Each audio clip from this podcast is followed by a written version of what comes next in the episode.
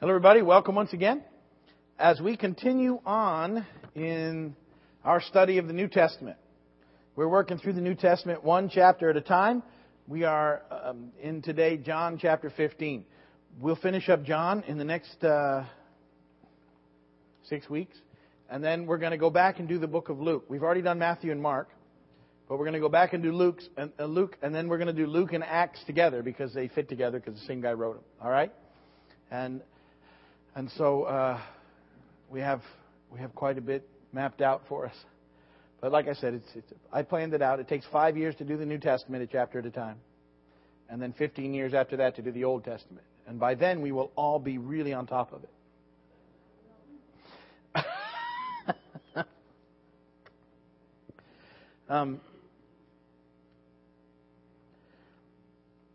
In these chapters of John, and in 15, 16, 17, it started in the last one, the last couple.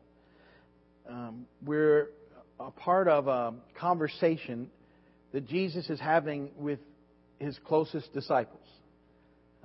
Judas is already gone, and Jesus is left with the guys that have been with him, who know who he is, who believe and have faith. We'll see that they still have a lot of questions because they're still having their paradigm challenged. They're still hoping that Jesus is about to take over politically. And he keeps telling them it's not, and they don't understand. And he's been telling them that the crucifixion's coming, they haven't heard it. Now he's trying to prepare them all for what it'll be like when he's no longer with them.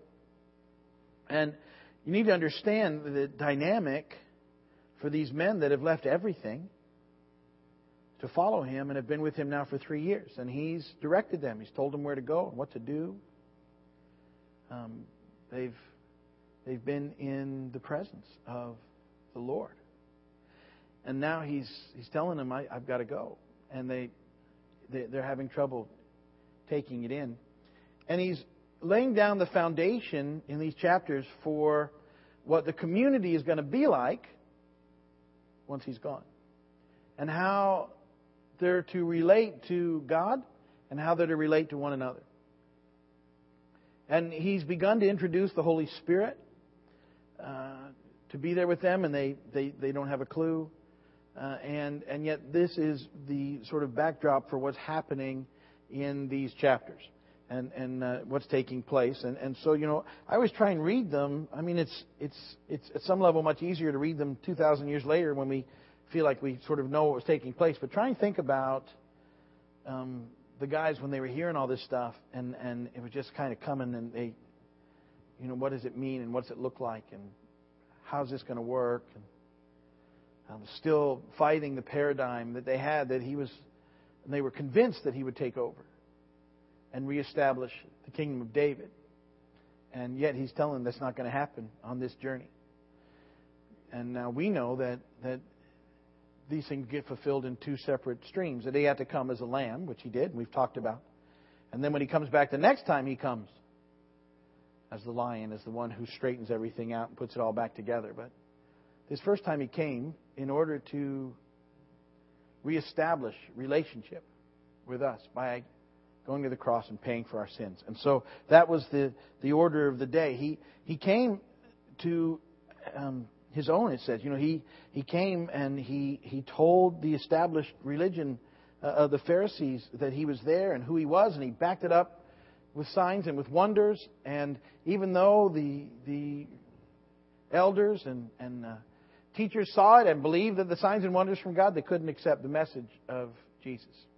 They refused to accept him as their Messiah. And they've hardened their hearts, turned away. And pretty much everyone has, except for this small group of guys that he's got. And there were some other folks scattered around who hung on, because we know that when Jesus finally, after he's resurrected and comes back and was with the guys when he leaves to go and ascends into heaven, that there's about 120 people that have hung on. And so it's a very, you know, when you think, I always think about, can you imagine 3 years of the ministry of Jesus and all the things that he did and changed the world forever? And yet the group was 120 at the end of that. I mean, it's mind-boggling. He had huge crowds all along the way, but they kind of were there to sort of see what was happening, but they never really accepted him for who he was. So all this is taking place. We're down to the last hours. And Jesus knows that. He's teaching the disciples. He's heading to the cross. And it's upon him. And he's got a he's talking to his guys now. And you know, think about if you knew that you had a day left, 2 days left, things that you would say would be pretty important, don't you think? I mean, you'd be wanting to say everything that you hadn't said and should have said. And Jesus is telling these guys what they need to hear because he's getting ready to go. And so let's pick up the reading in John chapter 15. And there's 27 verses today. So it's in your notes, or you can read along with me if you want. If you have your Bibles, you can open them. There's Bibles in the pews there. Not really pews, whatever you call those rows of chairs. There's Bibles in the rows of chairs. I guess that would be the perfect wording for them. Those things you're sitting on, near you is a Bible. John chapter 15, verse 1 and following. I am the true vine, and my Father is the gardener. He cuts off every branch in me that bears no fruit, while every branch that does bear fruit he prunes, so that it will be even more fruitful. You are already clean because of the word I have spoken to you. Remain in me, and I will remain in you. No branch can bear fruit by itself. It must remain in the vine. Neither can you bear fruit unless you remain in me. I am the vine, you are the branches. If a man remains in me and I in him, he will bear much fruit. Apart from me, you can do nothing. If anyone does not remain in me, he is like a branch that is thrown away and withers. Such branches are picked up, thrown into the fire, and burned. If you remain in me, and my words remain in you, ask whatever you wish, and it will be given you. This is to my Father's glory, that you bear much fruit, showing yourselves to be my disciples. As the Father has loved me, so I have loved you. Now remain in my love.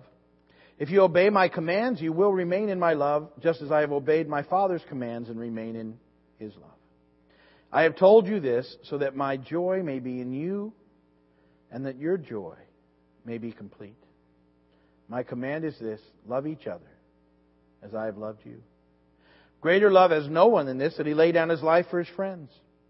You are my friends if you do what I command. I no longer call you servants, because a servant does not know his master's business. Instead, I have called you friends. For everything that I learned from my Father, I have made known to you.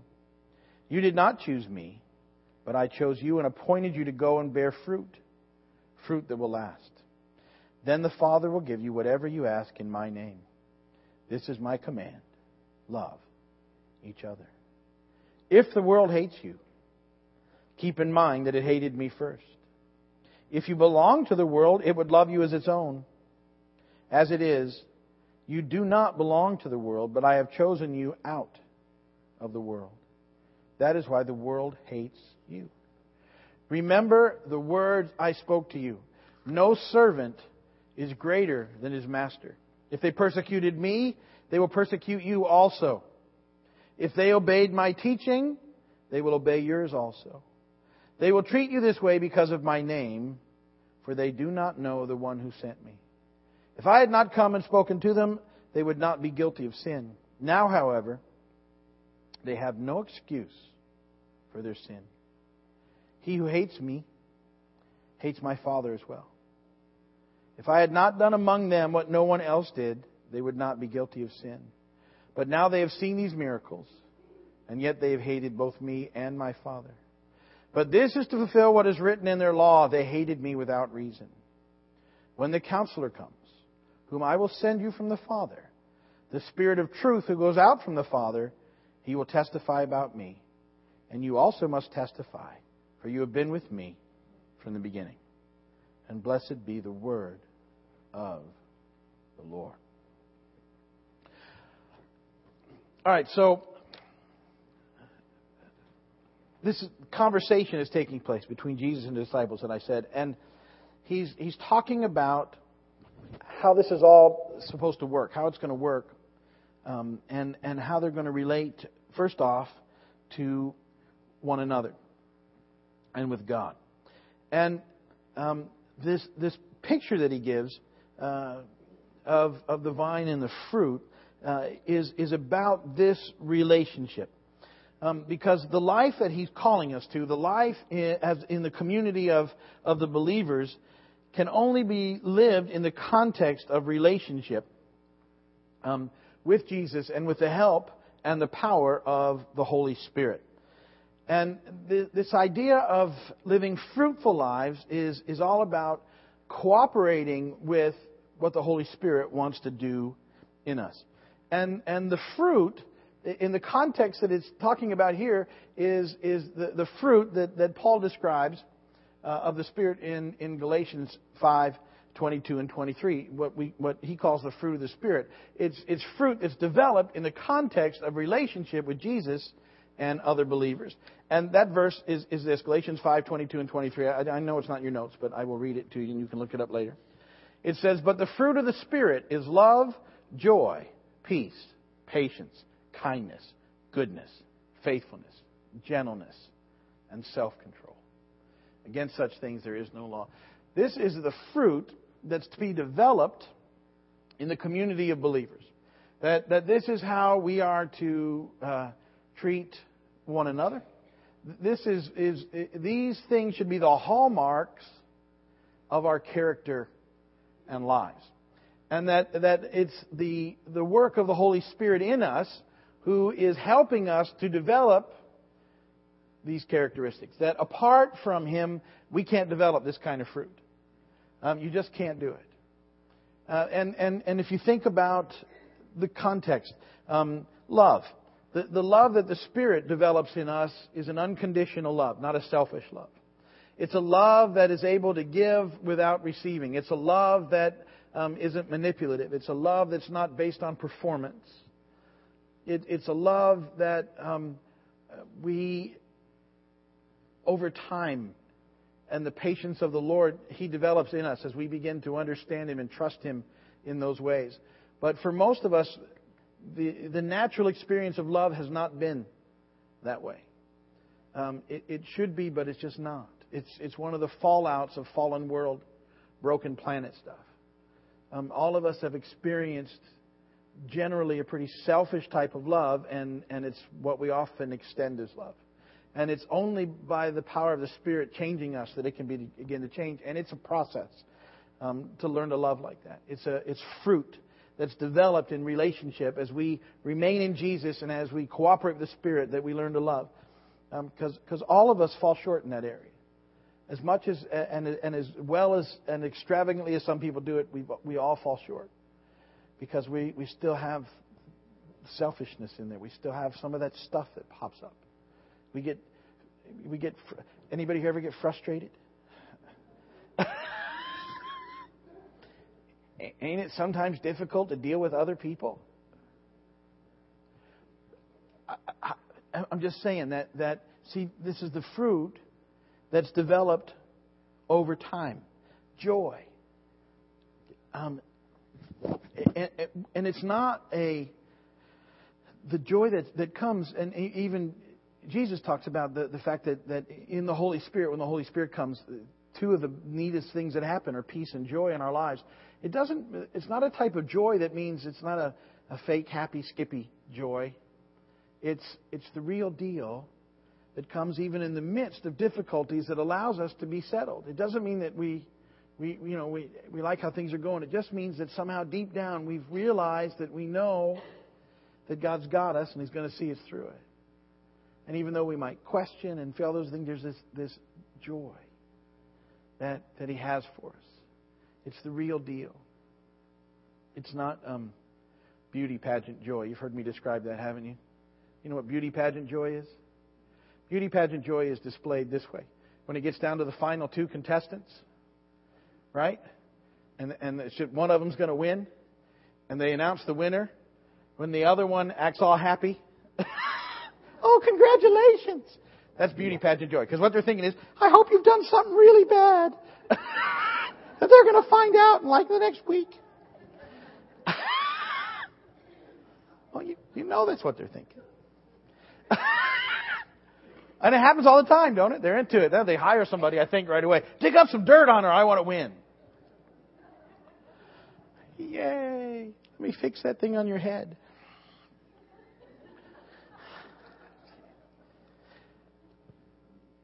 A peace. The peace comes as it's developed. It comes from the Spirit. A peace that passes understanding that we can't find. This world wants us. It makes us so anxious. Everything wants to stir up that anxiety in us, you know. And we get programmed into it. I talk all the time about how, for a long time I had turned off the news. I told you that was in October of 2008. I just quit because it had snuck into my life where it was always on the stupid cable channels, and I was getting pounded with news, and it was always bad news. And it was impacting me. And I finally just said, no more. And I turned it off. And every now and again, I'll put on the news. I mean, it's not like I'm going. I think it's just terrible news. And they play on your fears. And they try and stir up your anxiety. And everything's bad, always bad. And who needs that? Because I don't think that's how God wants us to live, afraid of everything and every day and every turn and take one story and talk about it for 16 hours. When it took to take 15 seconds and you'd be done, but so they stir this up. So the world doesn't know peace, but in Christ, in the Spirit, in abiding, we can know peace. But it's developed over time. It doesn't happen right away. Patience. God's still working on us to become more patient, and you can't develop patience out of the context of relationship. You just can't. It happens in relationship. And this is the groundwork. Kindness. What impact could we have on the world if we really got a hold of what kindness looked like? Goodness. Just the desire to do the next right thing. A faithfulness. That, God, you know what? I'm yours no matter what. Gentleness. That people would see us as a gentle people. And yet we get so hardened by the world. It's so, isn't it easy to be sarcastic instead of gentle? I mean, really, it just is. Because we get so hardened. And yet the Spirit, the Holy Spirit, wants to change us and develop this fruit. This is the fruit that's developed. This is what a fruitful life looks like. And it's what He's moving us towards, self-control. All of these things are talking about that. And that fruit is developed on a living vine. And apart from the vine, we cannot develop the fruit or bear the fruit of the Spirit. Now, as we look at those first 17 verses in John, there's a couple of things that usually pop up. There's a lot, but there's a couple that I want to talk about. It says in there, you know, that we have to remain in Him. And people say, what does it mean to remain in Him? And to me, I think that it means that we learn and we obey His commands. That as we understand that we're to live the way He's called us to live, and we yield to the Spirit of God, and we understand His book, and we start to do this, we start to obey, even though oftentimes we want to do the opposite thing. As we learn to do that and stay connected then into the source of life, we begin to find life. And His Word then begins to shape, by the power of the Spirit, our characters and our personalities, and He changes us. My hope is that we're being changed. I see people... See, it's easy to see the big dramatic changes in people. I love that. Don't get me wrong. One of my favorite things about being here is that I get to witness big dramatic changes in people's lives. And it's miraculous to me, and it humbles me. And people will come huge chunks, and you're like, it's amazing. And then, you know, but after that, generally the rest of us, it's a process. And my hope is that we can reflect back every 6 months or so and see that we've made some ground. That maybe we're a little more loving now. Maybe we're a little less sarcastic. Maybe we're a little more patient. Maybe we actually feel, you know, we can tell that we're being a little more gentle. Because the Lord is working in us. And if He's working in you like He does in me, He's always sort of pointing out to me lovingly when I catch an edge. Or when I have a thought, you know, about I'll give you an example. You like that, right? So I pull into the church Monday, and I came in, and there's nobody here on Monday, and I don't usually work on Monday either, but I usually come by just to make sure everything was off and down. And so I come by, and I check the mail in the mailbox, and there's a letter in the mailbox.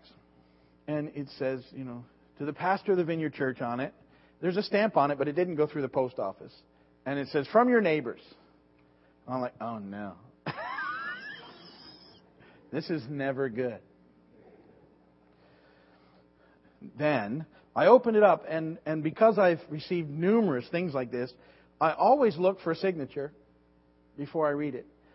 Most of the time, if it's not signed, I throw it away. You need to know that, because I figure, you know what? If they can't sign it, I can't respond to it, and it's just going to frustrate me. And so 9 times out of 10, I've just pitched those things. I just don't. But I felt, you know, and I was like, what do I do? And I felt, simple letter, I ought to read it. And it really was, okay, it was just someone complaining about the fact that they're out here early in the morning on Sunday blowing off the driveways with the weed eater. You know, the blower? Sunday mornings, they're out there before 7, I think. And they blow them off. And I can understand. And it says, it was a pretty nice, it really wasn't a mean note, it just wasn't signed. And it said, you know, most of us work. It's the only day we can sleep in. And you got this really loud thing going. And some guy with a loud van comes in. And so I'm sure it's not all of my neighbors, our neighbors. I'm sure it's one of our neighbors. And I sit there and look at the letter. And my initial reaction isn't good. Because I think they ought to be awake and coming to church. And then I think to myself, I should put out some church bells and start ringing them bad boys at 7 o'clock. It's a church. Ding, dong, ding. Ding, dong. But I hadn't prayed. And I didn't say anything to anybody. And I sat there and I prayed and I said, very neighborly, we probably shouldn't be out there that early in the morning with something running. And it's a very reasonable thing. And so there was a time when I probably wouldn't have gotten there as quickly. I see that as progress. 10 years ago, there'd have been church bells up there by now. What are those for? I feel it's the Lord. Bing, bong, bing. They'll be begging me for that weed eater. But that would be wrong. So there's growth. But you get it, right? Okay. So we remain in Him, and then as we experience, His goodness and His grace and His mercy, then we can extend it to others. It's not all about us. These, you know, the little things shouldn't get to us, and yet they do. And we need to be aware of it. And so the more that we sort of get to know Him and live in Him and abide in Him, He becomes more and more the center of our lives, and His will becomes more and more what we're working and doing as well. And then another question that I usually get asked in those verses, what does it mean to be thrown away? Well, what are they talking about there? You know, because that doesn't sound good, does it? I don't believe that's a salvation reference. I believe it talks about a wasted life. That in Him, we have access to moving into the life He's created us for. A life of purpose and of meaning, and that makes a difference. And yet, sometimes we get stuck in our own way. I don't mean that we've left all the way, but we don't move into what we should have or where we would have really found life, because we get sidetracked by what feels like life but leaves us empty. And it's sort of a, you know, it's a, to me it's a picture of if we allow that to happen, it's just sort of a wasted, burned up life that you know, even the branches burned, thrown away, I mean, they create warmth and heat for a while, they have a purpose, but it doesn't last. It's just quick and over. And that's not the way He wants us to live. That we're to live in a way that develops fruit. And that only happens as we stay in touch with Him and as we understand it's all about Him and not about us. And we make these changes, and the Spirit of God changes over time. And so we never experience the fullness of life that He has for us unless we remain in and abide in Him. It goes on in the rest of those verses and from 18 to 27. And what happens is that as this is developed, this community, the world often reacts to it with hatred. And it's a shocking thing. Now, what's happening there is that the reaction is that darkness hates the light, because light exposes the darkness. And if we begin to live in community the way they're supposed to with God and others, we begin to make a difference. Not in a self-righteous way, but just in a way that it sets up a standard of some sort, that the ministry of the Holy Spirit convicts people, and then oftentimes as he's doing that, people confuse that. They confuse the church with his ministry, and so they begin to hate the church because they don't understand the Holy Spirit. I read somewhere some years ago on a survey, and I'm not making this up. I know that sometimes people make up these things, but I'm going to remember it. It was a Barna survey, and 53% of born-again evangelical Christians didn't believe in the Holy Spirit. 53%. That the Holy Spirit is real, He's part of the Trinity, and that He comes and lives within us. That He's part of the package. 53% didn't believe that. And so, certainly the world doesn't get it, and yet the Spirit of God convicts people to draw them closer to the Lord, not to push them away, but to draw them closer. It's the conviction of the Spirit.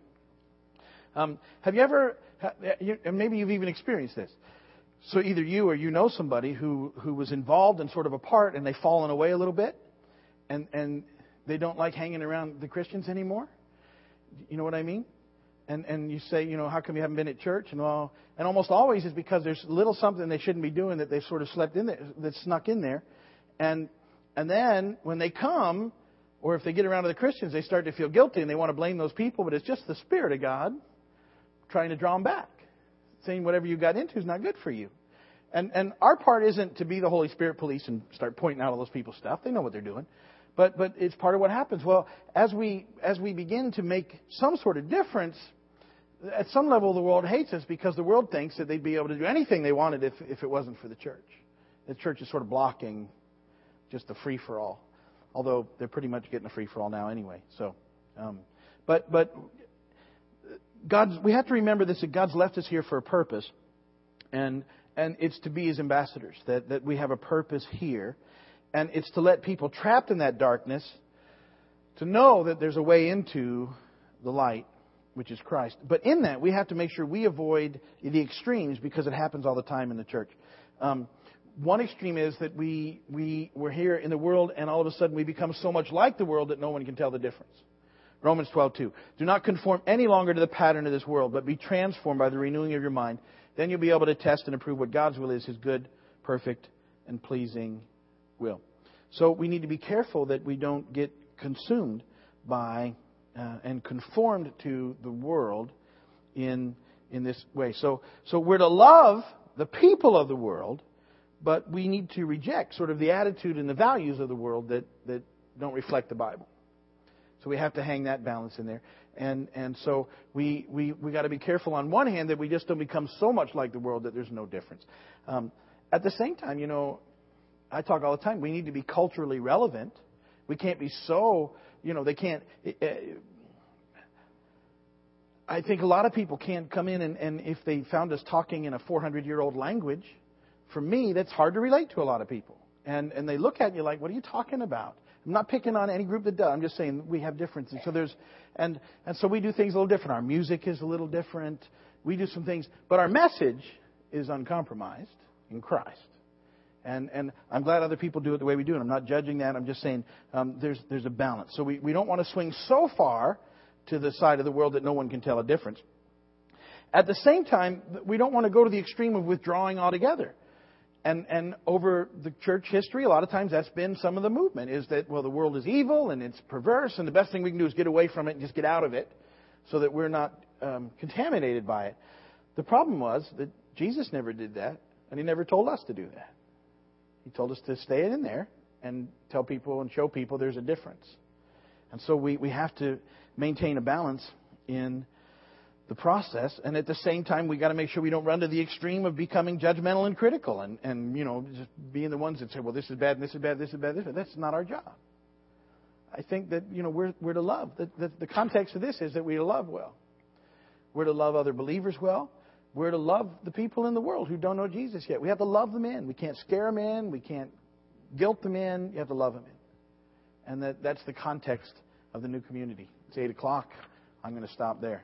I don't know if anybody's upstairs. Barry, you may need to go and shut that down. If you're watching on video, thanks for watching. Up in Williston, guys, hi, everybody. And we look forward to seeing you. They're coming down for Easter. And if you need anything, if you're watching just on the video on the internet, call us, write us, let us know. But as for us, why don't you pass me up your prayer requests, and I will pray for you, and we'll call it a night.